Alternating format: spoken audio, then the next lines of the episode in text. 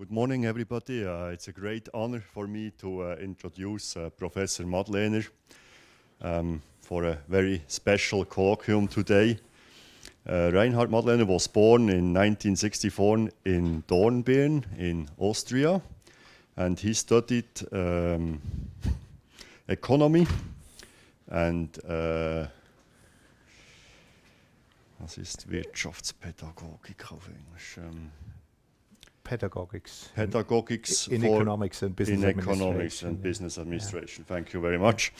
Um, in Vienna, And um, he got his PhD from the university in Vienna, and then since um, 2001, he was working at the ETH in uh, Zurich, and he is also a professor at the University of Zurich, where he uh, where he teaches regularly. and um, He's a professor at the University of uh, Aachen, at the Rheinisch-Westfälische Technische Hochschule. And um, he is the director of the JARA Energy at uh, the University of Aachen. And he's a specialist in economy and energy. You know, a subject we are um, discussing here at EMPA since uh, quite a while, and which is of uh, uh, great importance. And today, he will talk to us about efficiency in a growing economy, curse or blessing. Thank you very much, Professor Madlener, for um, coming here, and we look forward to your talk. Yeah. Thank you, Professor Züttel, also for the kind uh, introduction, but also for the kind invitation to give this presentation today here at EMPA. I have not been at EMPA for about 10 years, so it's nice to be back and to address a topic I'm particularly interested, and it's the rebound effect, which is not in the title, but uh, the core of the uh, of the presentation is about this rebound effect. Now, before I go into the subject matter, let me just introduce myself a little bit further. As you can see, I'm an energy economist. It's a professorship on energy economics and management, and the institute is called Future Energy Consumer Needs and Behavior. Now, there's a little history behind this uh, title of the institute. It was the name of the professorship before, Uh, which I wanted to rename into economics and management to make clear what my background is. Uh, but this Institute for Energy Consumer Needs and Behavior is part of an interdisciplinary research center called E.ON-ERC. And try to flip on. Uh, this is our building. It was just completed in November last year, and it hosts now about 160 researchers from five different Uh, institutes, and and these five institutes are affiliated with four different faculties. So it's highly interdisciplinary, it's integrated, and it's sort of a model research institution at our university of how future research can be organized. And in this case, it's about uh, energy research from many different uh, fields. So you just see the construction that was going on since January last year, and and now it's it's finished. Here you see the five institutes and the heads starting from geophysics and geothermal energy, Professor Clauser, uh, via power generation and storage systems, i.e. power electronics, the specialty of Professor De Doncker. Uh, myself, I already introduced. We have Professor Müller with rational use of energy in buildings and indoor climate. He likes to emphasize because most of the time we apparently are indoor, so uh, climate is also important indoors, not just outside. And finally, automation of complex power systems, Professor Monti. That's uh, smart grids, etc. And We have a lot of facilities also for hosting conferences. We have a test hall where we can do real size um, demonstration and and, and other things, workshops, etc. So Just to give you this idea about the center. And we also have clusters. Uh, these clusters have all been established over the last few years, and I take it that you are interdisciplinary as well, and at EMPA, you cover a lot of different fields. Uh, I studied the organizational chart this morning, and I was quite impressed about the width of the topics, and so some of these uh, new clusters might be interesting for you. And there is one called Sustainable Energy, and our center is sort of the beacon of this new cluster on sustainable energy. So a lot is going on also in Aachen, and energy research has been expanded a lot. Um, I gave uh, an annual report from our center to Professor Züttel, and also a brochure that has just last week been published uh, about JARA Energy. And JARA is an acronym for the Jülich Aachen Research Alliance, and we have four sections. One is on energy, and it helps us to link even with uh, people, with researchers from the um, Forschungszentrum Jülich. Now, these uh, clusters, I showed you the picture before, uh, how many there are at the moment. There are strict rules. So for such a thematic cluster, you need at least 150 staff members, 10 research partners, two key players, i.e., big companies, two university institutes or professorships at least, 350 further staff members within three years, 9,000 square meters of rented property, and the main focus of research designed for at least five years. So these are the conditions for establishing a cluster, and I thought it's also sort of interesting for you to learn about this. Um, and our center, by the way, is in in this uh, corner of this new uh, campus, and most of this is still construction. So there was, and this still is, a lot of construction ongoing uh, until all these new buildings and and research institutions are completed. Now, let me now start with the overview of my presentation on the role of energy consumption growth and whether energy efficiency is a curse or a blessing. It's a provocative title, but still, many engineers in particular are convinced that efficiency is always good, always good to have. Now, as an economist, I must say, be careful. It might not always be the case, and efficiency might help us nicely to achieve economic growth. Now, we have a growth-oriented economy um, in a capitalist system, but with technical change, we also have uh, an impact on resource consumption. Now, what many special engineers think is if we have a 10% increase in energy efficiency, this automatically leads to a 10% reduction in energy consumption. Now, this can be terribly terribly wrong. So, this is the first uh, you have to learn about uh, when you want to understand the rebound effect, because there are adjustment mechanisms. There is a behavioral response to energy efficiency increase, and we can try to measure these responses, and that's what we call the rebound effect. I'll start with uh, introducing further about whether energy efficiency can be seen as a panacea, an Allheilmittel, or whether it's not the case. Many still think environmental policy can be nicely done and cheaply with energy efficiency alone.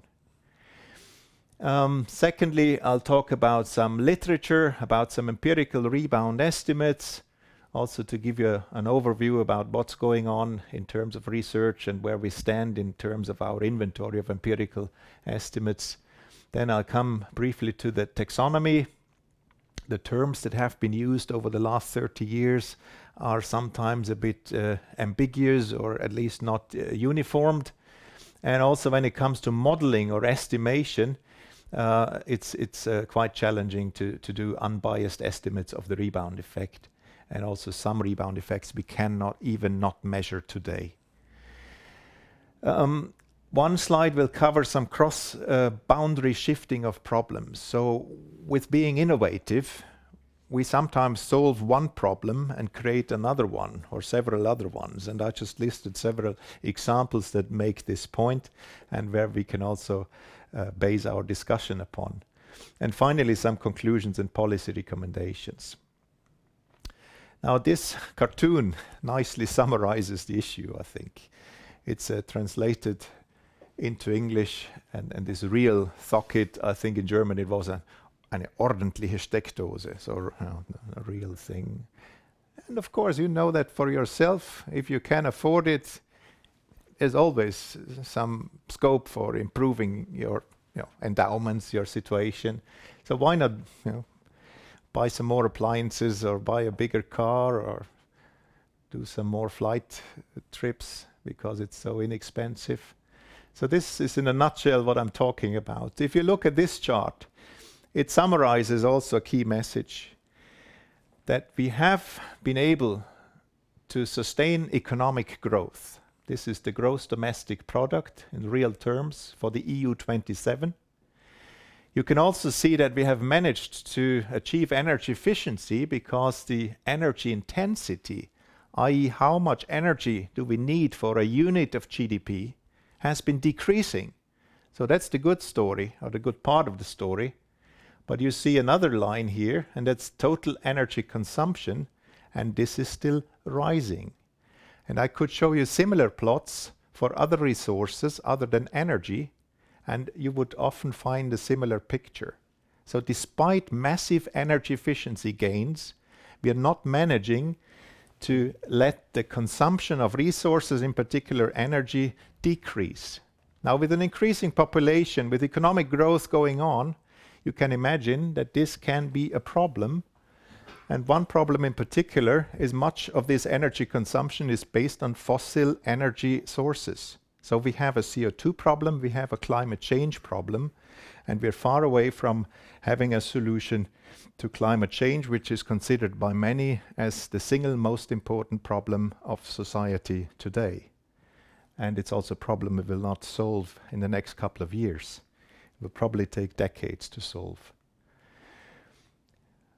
Still another slide I find interesting is that you see uh, in this one the fossil fuel CO2 emissions, how they went up and you see carbon intensity, and be aware that the scale here goes from the top to the bottom.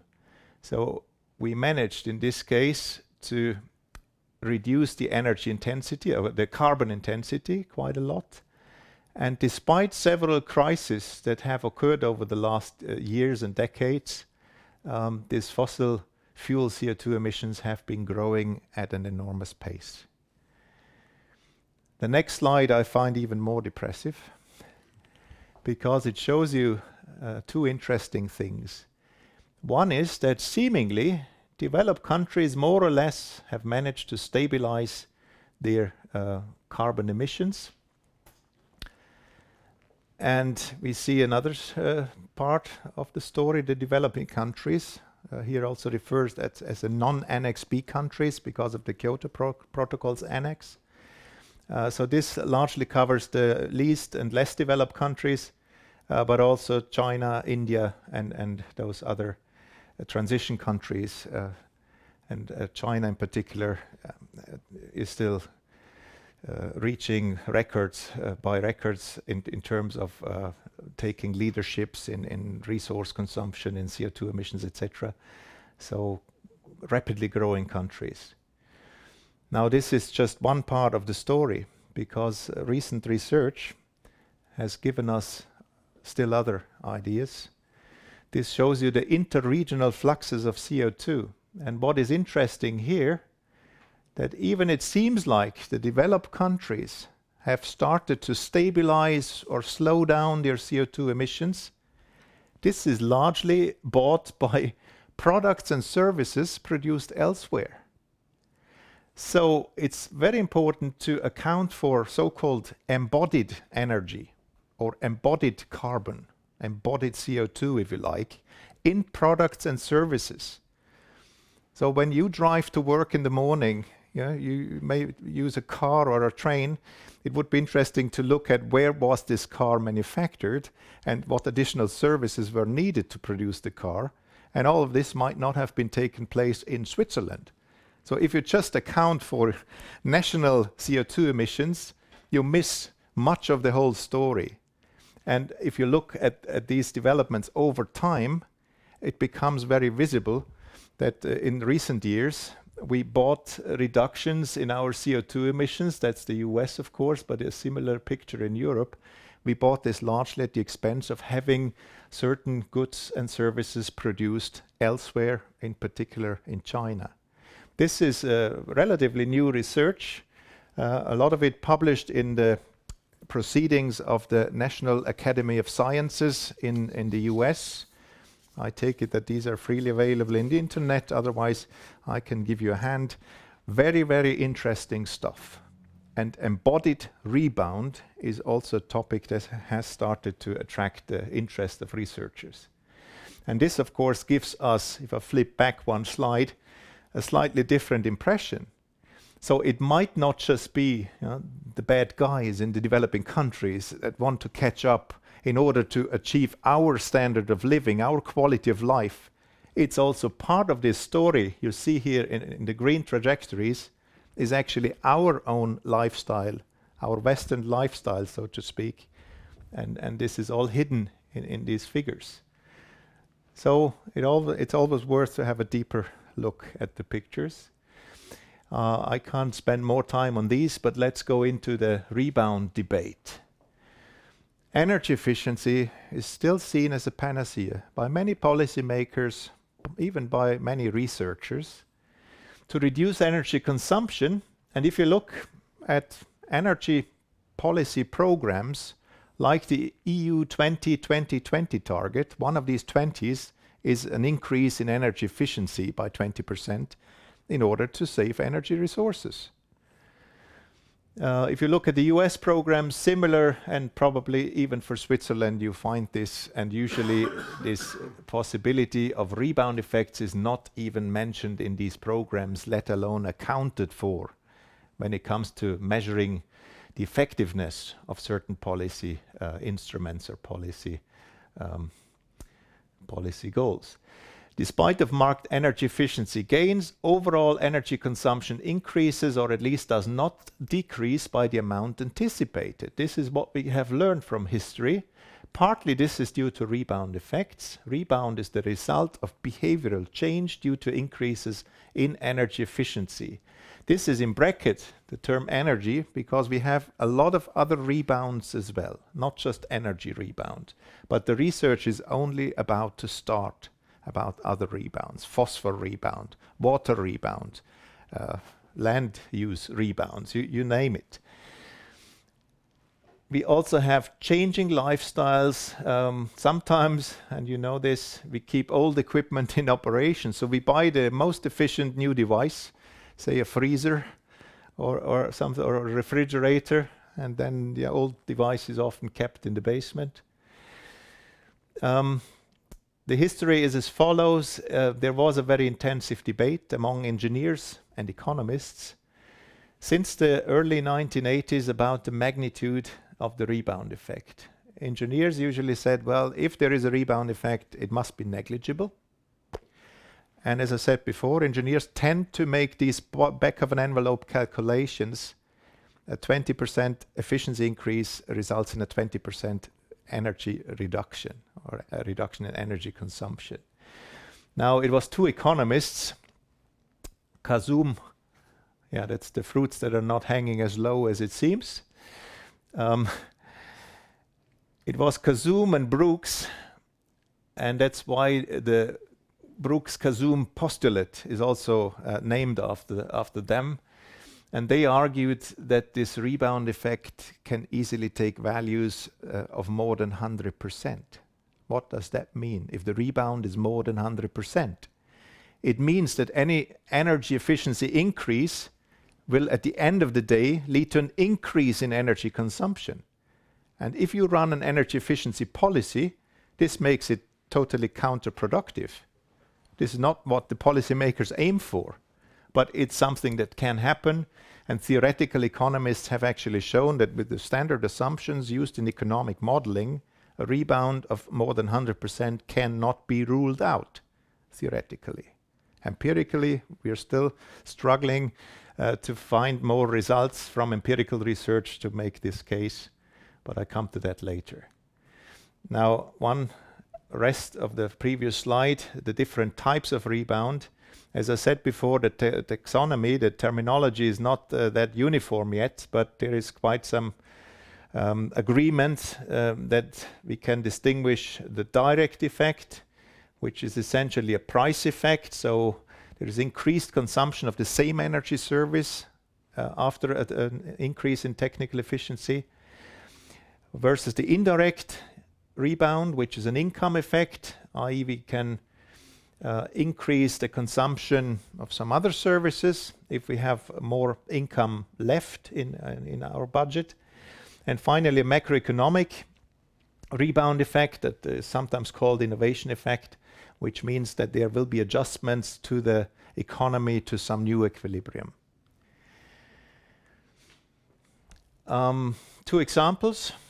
The owner of a new, more fuel-efficient car, for example, Toyota Prius, there is some empirical research that has proven this, drives more because of fuel cost uh, savings. So the fuel cost per kilometer have decreased relative to the old car because the new car is more fuel efficient.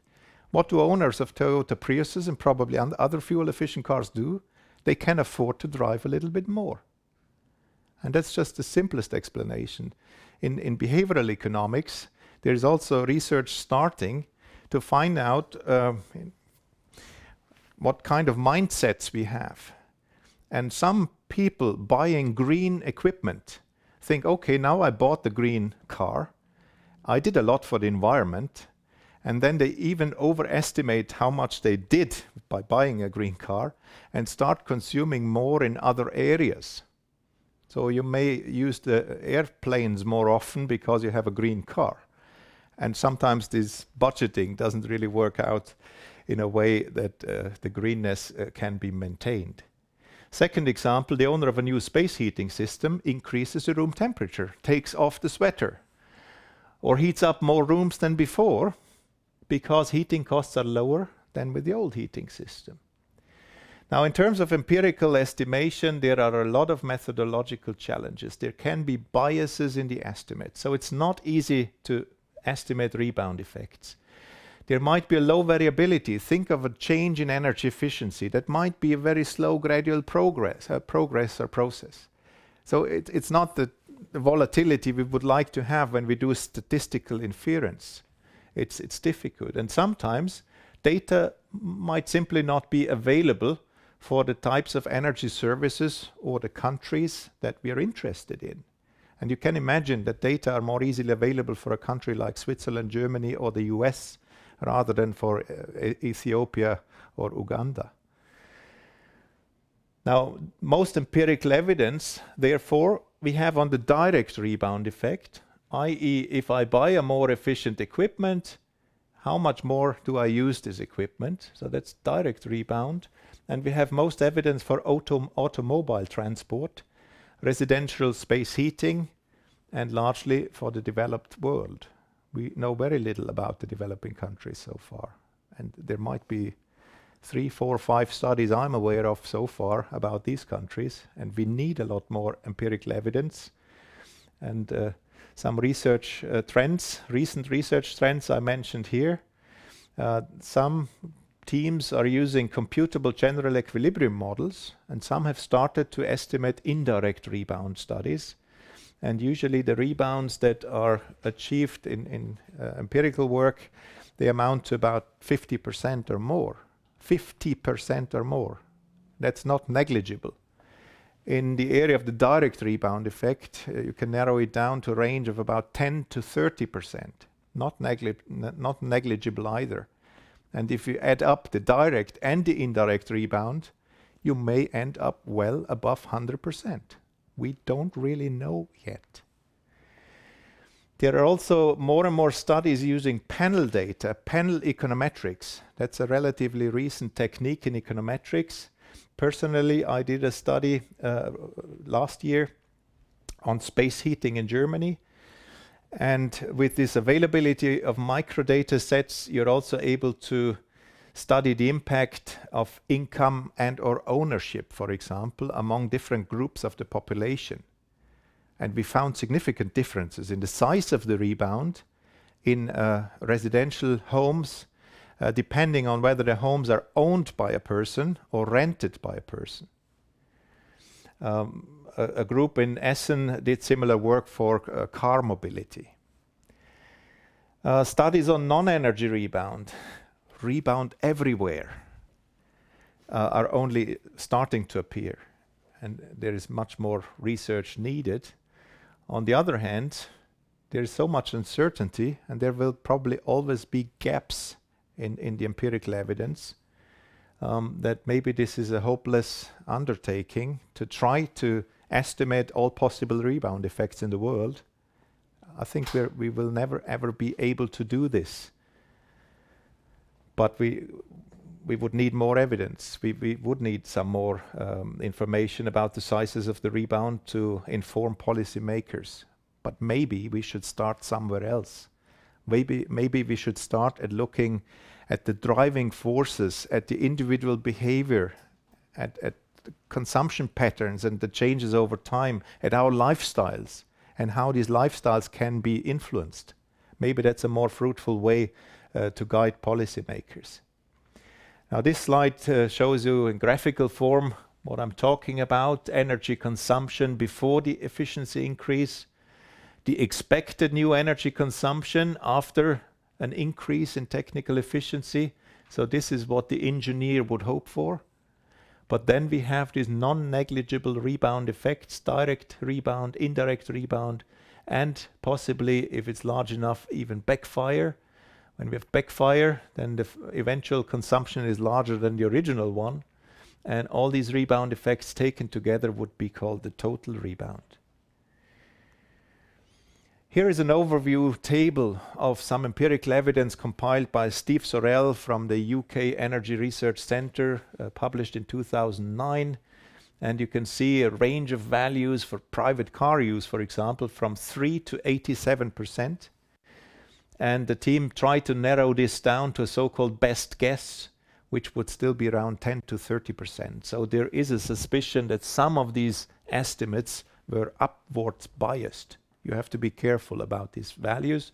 Space heating, 0.6%-60%. If you narrow it down or try so, then you again have a best guess or range, narrowed range between 10 and 30%. Space cooling, uh, we all know that this is becoming more popular in Europe as well, not just in countries like the U.S. or in countries where it's really very hot for a longer period of time in summer. And you also see from this table that the number of studies is sometimes really very low, and even the degree of confidence is sometimes only medium to low. So that's why I say we need more empirical research, sound, solid empirical research, in order to have a still better idea about the size or magnitude of the direct rebound effect. Remember, these are studies only about the direct rebound, not covering indirect or economy-wide rebound. Still, a more recent table put together by Steve Sorrell last year shows you some new studies. Many of these studies have a publication date 2010 or 2011. And You can see this enormous range of the estimated rebound effects now covering typically both um, income and substitution, many cases, which means the direct and the indirect effect. You see the areas of consumption vary quite a bit. The ranges are enormous, sometimes going up to levels of 300%. I would not buy all these values as they are, but it just gives you an idea, okay, rebound could be enormously high, a wide range, limited number of studies. And again, most of these studies have been done for developed countries. Uh, the footnote says there are diverse approaches and methodologies. Weaknesses results may refer to energy, carbon, and/or greenhouse gases. So, uh, these studies cannot just be directly compared in the usual case, but we have to be careful when we make comparisons. This is just an indicative slide about the potential ranges and magnitudes of the rebound effects. Now, regarding the literature, um, there were two special issues years ago, I think it was in 1980, uh, Energy in Energy Policy, but also in the Energy Journal, where the rebound effect was popularized in the scientific community. More recently, we have several dedicated books, uh, for example, by Polymanian co-authors, but also by Herring and Steve Sorrell. Uh, Latter one being an article collection. We have, meanwhile, handbooks, and encyclopedia on energy and environmental topics covering a rebound in one of their chapters. At the end of my presentation, there is a long list of references, so you can check for yourself uh, if you're interested in further reading. There are also reports by think tanks. Some of them have been published last year, and I brought one of them by the Breakthrough Institute in the U.S., and I brought another one I did with Blake Alcott, also a guy uh, from Zurich, uh, which we did for the Deutsche Bundestag, for the Enquete Commission on Lifestyle and Economic Growth and Resource Decoupling. So this is available on the internet. It's very detailed, and we try to not duplicate too much of the rebound literature that already exists. So you will find some new thoughts or second thoughts in our study done for the Deutsche Bundestag. There are also some EU uh, research project reports uh, that you get from the internet if you're interested. And of course, there is a rapidly increasing number of individual journal articles. And uh, just in the last couple of years, the research interest seems to have soared. So that means the rebound topic has received increased attention in recent years, both in the scientific and the non-scientific um, communities, and triggered some discussion. I think that's nice. It's important. Still, there are perceived limits to economic growth due to natural limits and also the limits to decoupling of growth and resource consumption. And this creates a lot of policy attention, and it's one reason why the Enquete Commission uh, by the Deutsche Bundestag is focusing on this issue of uh, decoupling. And there are two terms uh, of decoupling. One is the relative decoupling. If GDP grows and energy consumption grows a little bit less, it's relative decoupling. And if energy consumption actually goes down or other resource consumption, we would speak of absolute decoupling. Now, policymakers are more and more worried whether this economic growth is actually sustainable for a longer period of time. And the trend of the rebound estimates points upwards rather than downwards. So the more empirical evidence we have, the more researchers are convinced that the rebound could actually be larger than we thought before, um, or that at least it's not negligible. Now, still some further literature. I thought this is useful for you to look up some things yourself. Uh, Brookes Khazzoom, I mentioned. Michael Grubb uh, also triggered a discussion in the 1990s when climate change was becoming more popular to talk about. And then there was sort of a first revival of the rebound debate, of the new rebound debate. Um, Saunders Howers uh, proved that backfire is theoretically possible. And then there are several reviews in the literature. If you really want to get a quick overview in more detail than what I can cover here today, then I refer to some of these readings. In terms of empirical studies, you see a whole list, many focusing on space heating, Austria, Norway, Canada, distributional effects uh, from pollution control policies, U.S., individual mobility in Germany or space heating in Germany, the two studies I already mentioned before that focused on panel data and panel data econometrics. Now, in terms of terminology, you already heard uh, that uh, the literature typically distinguishes between direct, indirect, and macroeconomic rebound. Sometimes rebound is also called take-back effect. And once we did a count on the terms used, and we came up with 28 different terms that have been used in the literature for a rebound. Backfire is a certain type of rebound when rebound is more than 100%. As I told you, energy efficiency policies would be counterproductive in this case.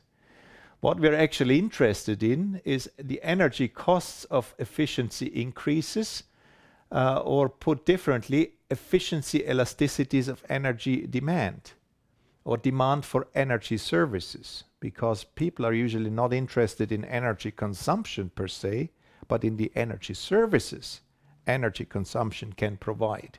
So when the energy efficiency changes, we want to know how much does the demand for energy services change. And if that's expressed as percentages, then we come up with some sort of elasticity, an efficiency elasticity of uh, energy demand services. Now, in terms of terminology, there are some other terms around. For example, the time rebound uh, was introduced by Mathias Binswanger in 2001. And he made the point that because of the scarcity of time, we tend more and more to speed up our life. So from for getting from A to B, we usually don't have time to take the bicycle or take a walk, so we take fast means of transport. And you all know that. And what we did in terms of distances by train maybe 20, 30 years ago, of course, we will do by airplane today. If you don't have time to go for a proper lunch, then you go for takeaway, fast food, convenience food, etc., etc. And all this tends to uh, create rebound effects as well that can be viewed as being on top of the usual rebounds because this is sort of reflecting a different lifestyle. And uh, some people would say this is not uh, something you should subsume under rebound, but this is lifestyle change. Others would say no, it's it's part of the game, and and uh, try to estimate time rebounds. Studies have also focused on things like teleworking Sounds nice. You stay at home, you save the commuting, so there should be some energy saving involved. But the empirical studies have found that teleworking is actually less than a perfect substitute. There is additional infrastructure needed, additional services, and sometimes you still have to drive to work despite of your teleworking ambitions. Still another term that has been introduced is psychological rebound or what uh, Bastien Girod and Peter de Haan introduced as a so-called mental rebound. This is what I mentioned earlier, that we have sort of accounting uh, frameworks in our brains. That's an idea from behavioral economics, and that for different types of consumption, we have our own accounts.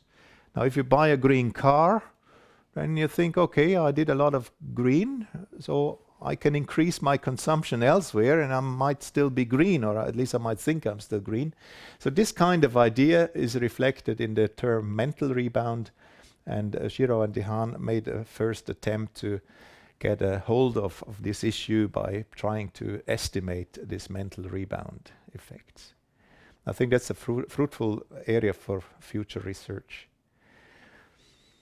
Now, the ana analytical limitations, uh, if we only look at partial aspects, can be dangerous. If you want to save the environment by this kind of efficiency policy and you only have very partial evidence, uh, you may come up with the wrong conclusions. Uh, we may never be able to account for the full complexity of the systems, and so we might always uh, miss some of the picture. And that's why the question is valid should we use the precautionary principle?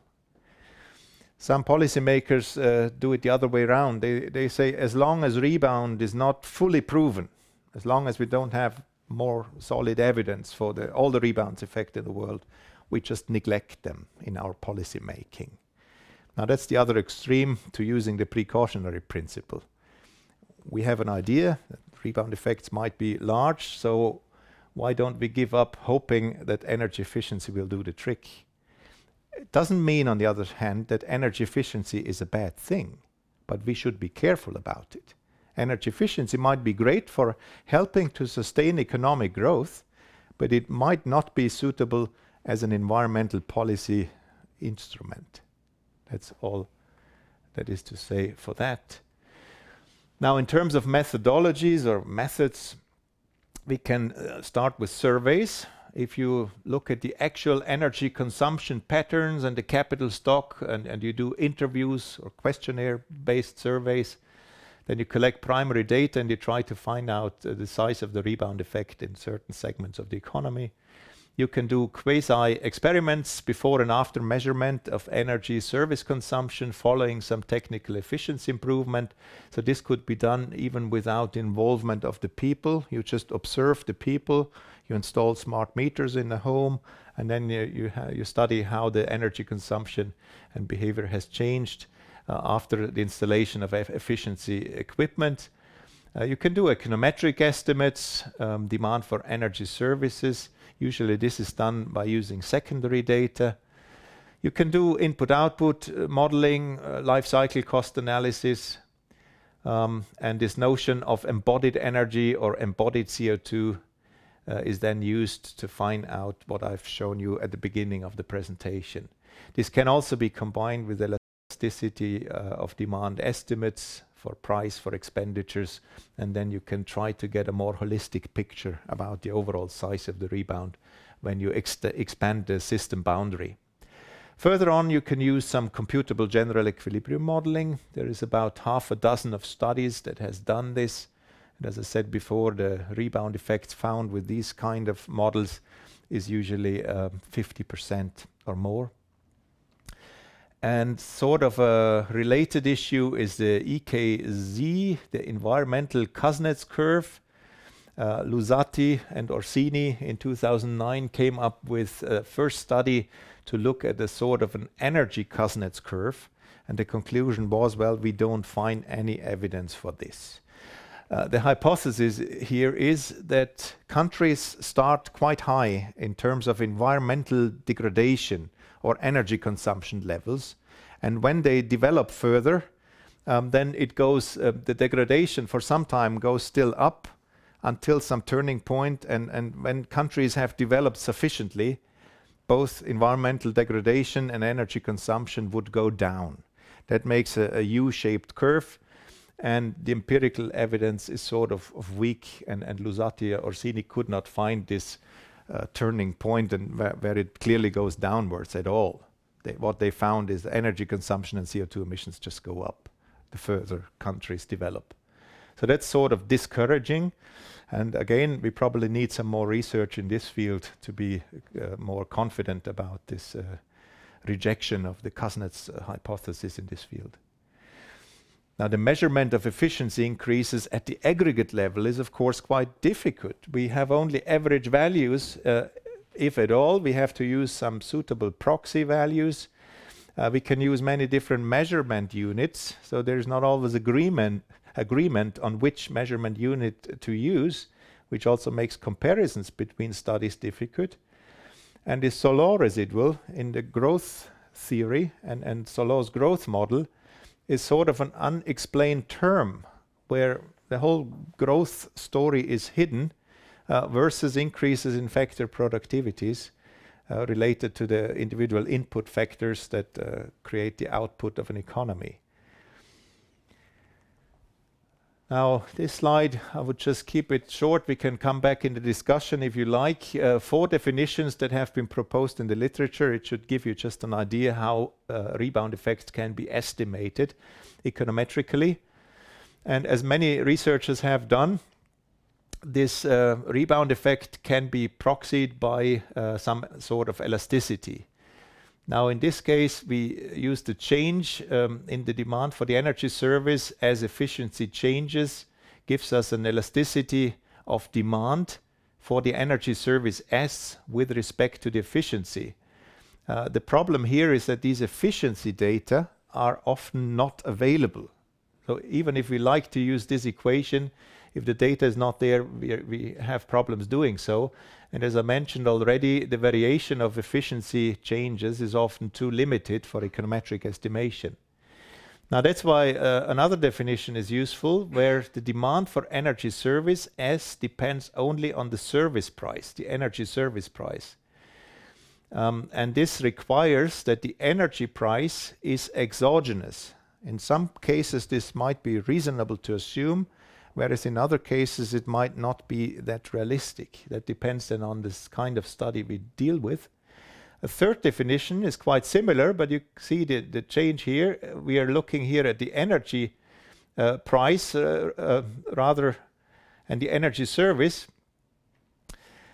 This requires that energy efficiency mu is exogenous as well. So both the energy price would have to be exogenous and the efficiency would have to be exogenous.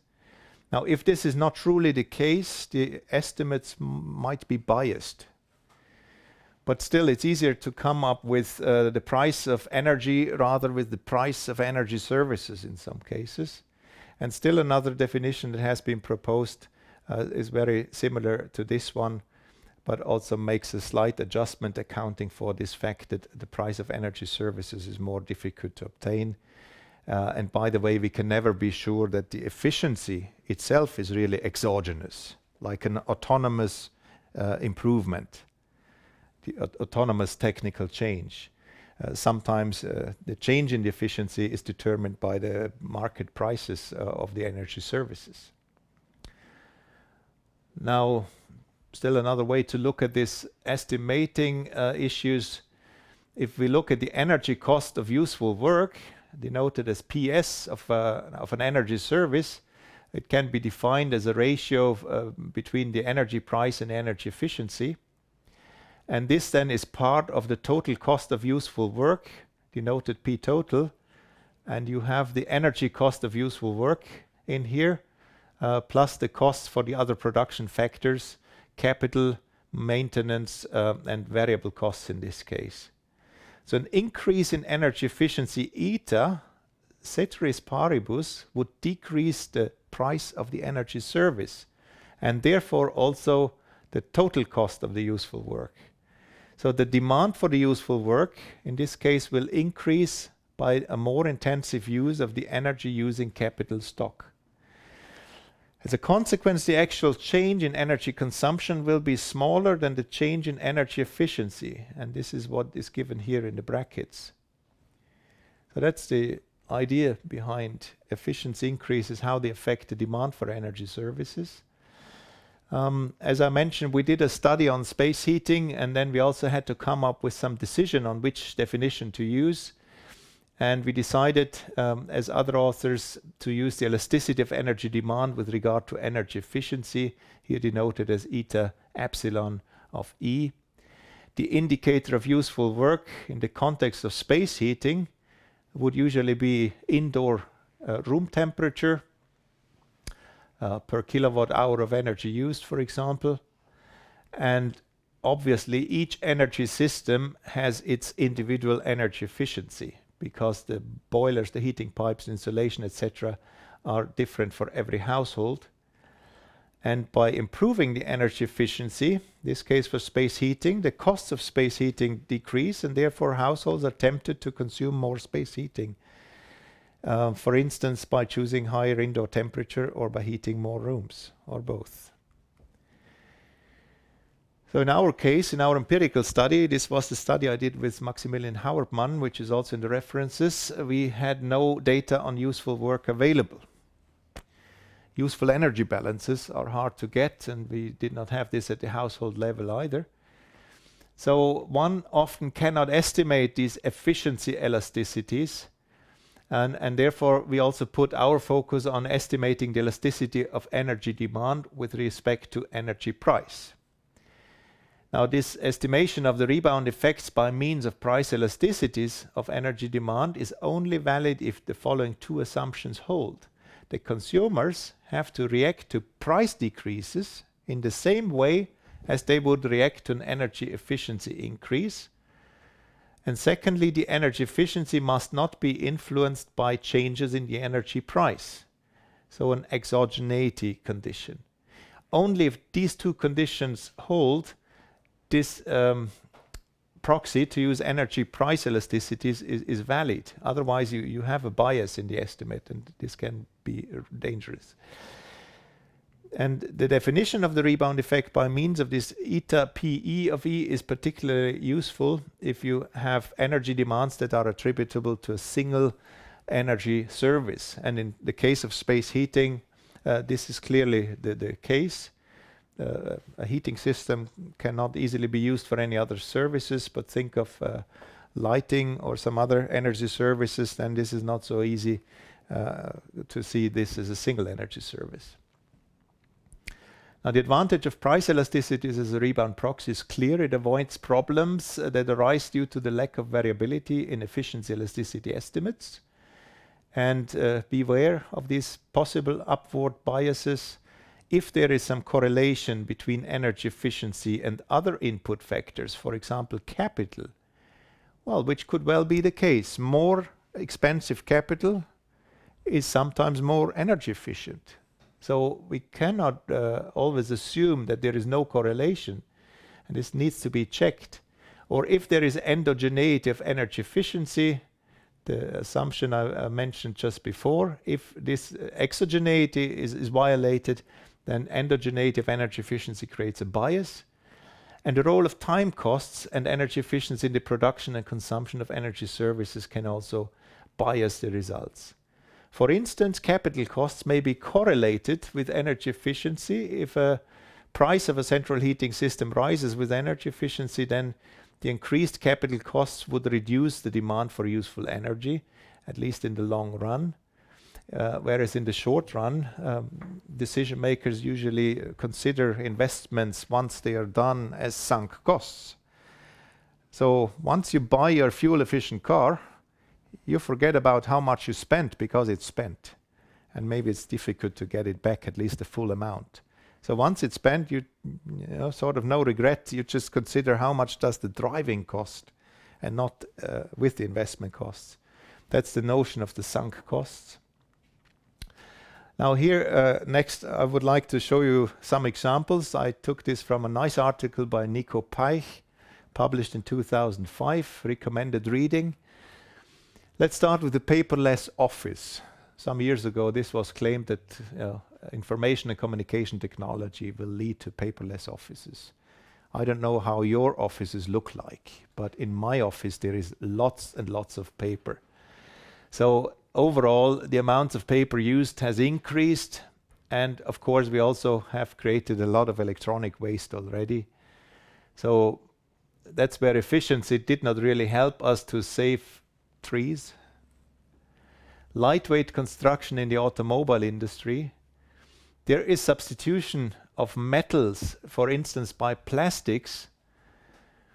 Um, Substitution of plastic for metal, uh, it should be uh, reading, whose production and disposal may cause new ecological problems. Maybe you've heard about some major car manufacturers' plans to only use uh, some carbon materials, where the recycling issues are not really um, solved yet, or where this is at least raises some issues in terms of the environmental consequences. Car sharing sounds nice, but it requires also new infrastructure that needs energy to establish the new infrastructure and to run the infrastructure, and it may also attract new car drivers who took public transport before. The 1-liter car could lead to a trend towards having two or three cars per household because it's so fuel efficient and maybe even cheap. The hypercar, i.e., the perfect car, could lead to an expansion of the used car market. If people just start disposing of their cars, then we have an increased number of cars overall. And again, the question here is whether new cars would replace the existing cars or whether the existing cars would just be operated for some more time. The bicycle boom. Have you ever thought about the resource-intensive auxiliary equipment that is related to using bicycles or e-bicycles? There is new bicycle clothing, bicycle bags, bicycle computers, bicycle helmets, etc. And Sometimes the shops make you believe you need all this equipment uh, per uh, sports. You know, then you end up with five or 10 of these equipments. So these are some sort of side issues of of something that looks nice at, at first sight, but may create undesired consequences. And finally, renewables, especially the volatile ones, beyond a certain level, there are massive consequences on the energy system, uh, which are for the operators of the renewable plants, external effects, i.e., they don't have to pay themselves directly for these externalities created. Now, the final two slides. First, the conclusions from my talk. The rebound effects due to technical efficiency improvements are in most cases non-negligible. Rebound effects seem to increase as the system boundary is increased, and there is a clear need to undertake empirical studies at the global level, but it's difficult. Uh, but without that, we have always dangers of leakage effects that we don't account in our analysis, and we exclude the story Uh, behind these international trade patterns and trade effects. Despite 30 years of research, we still have a fairly weak empirical basis about the rebound effects. There are several empirical challenges that remain. Uh, remember what I said about data for uh, developing countries. Remember what I said about potential biases in the estimates and also the system boundary issue. And still after 30 years, there is a need for clarified definitions and terminology. There was a workshop in October last year in Stuttgart where the top researchers on the rebound issue met, and and they had even a meeting some months earlier in Washington trying to identify the main issues. And, and one conclusion from the Washington, D.C. workshop was we have to clarify terminology and definitions after 30 years. Um, expected larger rebound effects um, in the case of general purpose technologies, abbreviated GPTs, like electric engines. If you develop an electric engine that is much more efficient than the old ones, the existing ones, then this electric engine can be used in so many applications that the rebound can be expected to be much larger than with any special, um, uh, more confined technology. So the more general purpose the technology is, the larger or the more likely is that the rebound is larger. In developing countries and among the poorer and industrialized countries, we can imagine that rebound effects will be larger because there are more unsaturated needs, even basic needs. And of course, there is a lower priority to sufficiency as a lifestyle model in countries that have not yet reached our lifestyles. Maybe in Switzerland, people discuss or start discussing sufficiency. It has not been popular over the years to discuss this at all. But once you are sufficiently wealthy and all your main needs are satisfied, maybe you consider sufficiency as giving you additional benefit and and by deliberately uh, stabilizing or even reducing your consumption. Even if you can afford to consume more, you say, "No, it's enough. I would rather like to save some energy or resources, and I think I'm better off by consuming less." That's what this sufficiency debate is about. Um, fifthly, the relevance of international trade flows in a globalized economy calls for embodied energy or embodied rebound and life cycle analysis studies, because often there is problem shifting and the national accounting can be rather misleading. And finally, the contribution of efficiency improvements to energy and environmental policy making seems overrated, i.e., to mitigate total energy consumption or greenhouse gas emissions by efficiency increases seems terribly overrated. Now, policy conclusions. Rebound effects must be explicitly included in policy design, even if it's difficult, even if we don't have hard numbers for all rebound effects that we can think of. Otherwise, efficiency policies may be ineffective or even counterproductive for environmental protection and sustainable development as such.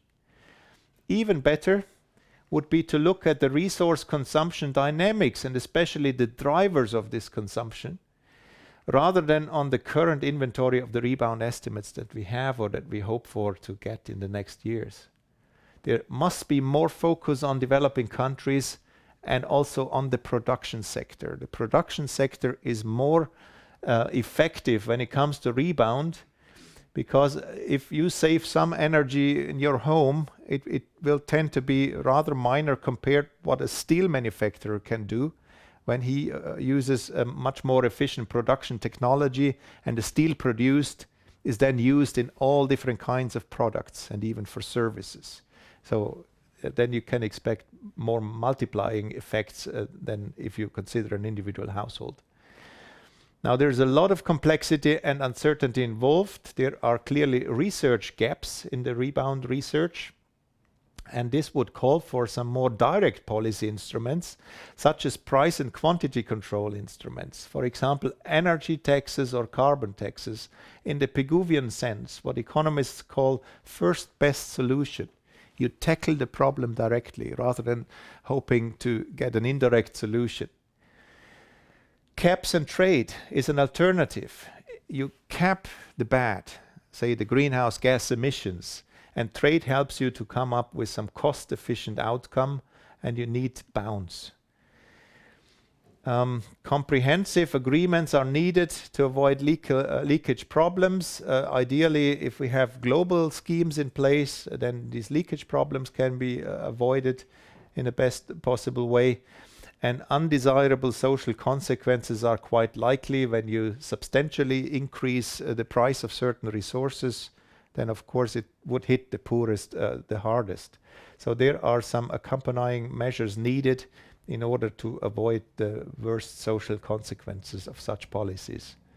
And of course, we have still other policy alternatives like education, education, education, and also information campaigns to the general public. This concludes my talk on rebound and whether energy efficiency is a curse or a blessing. I thank you for your attention. And in the final slides, you see the literature that I have summarized, uh, if you need some further reading. So I'm open for any discussion or questions that you might have, and I hope we still have a little time for that.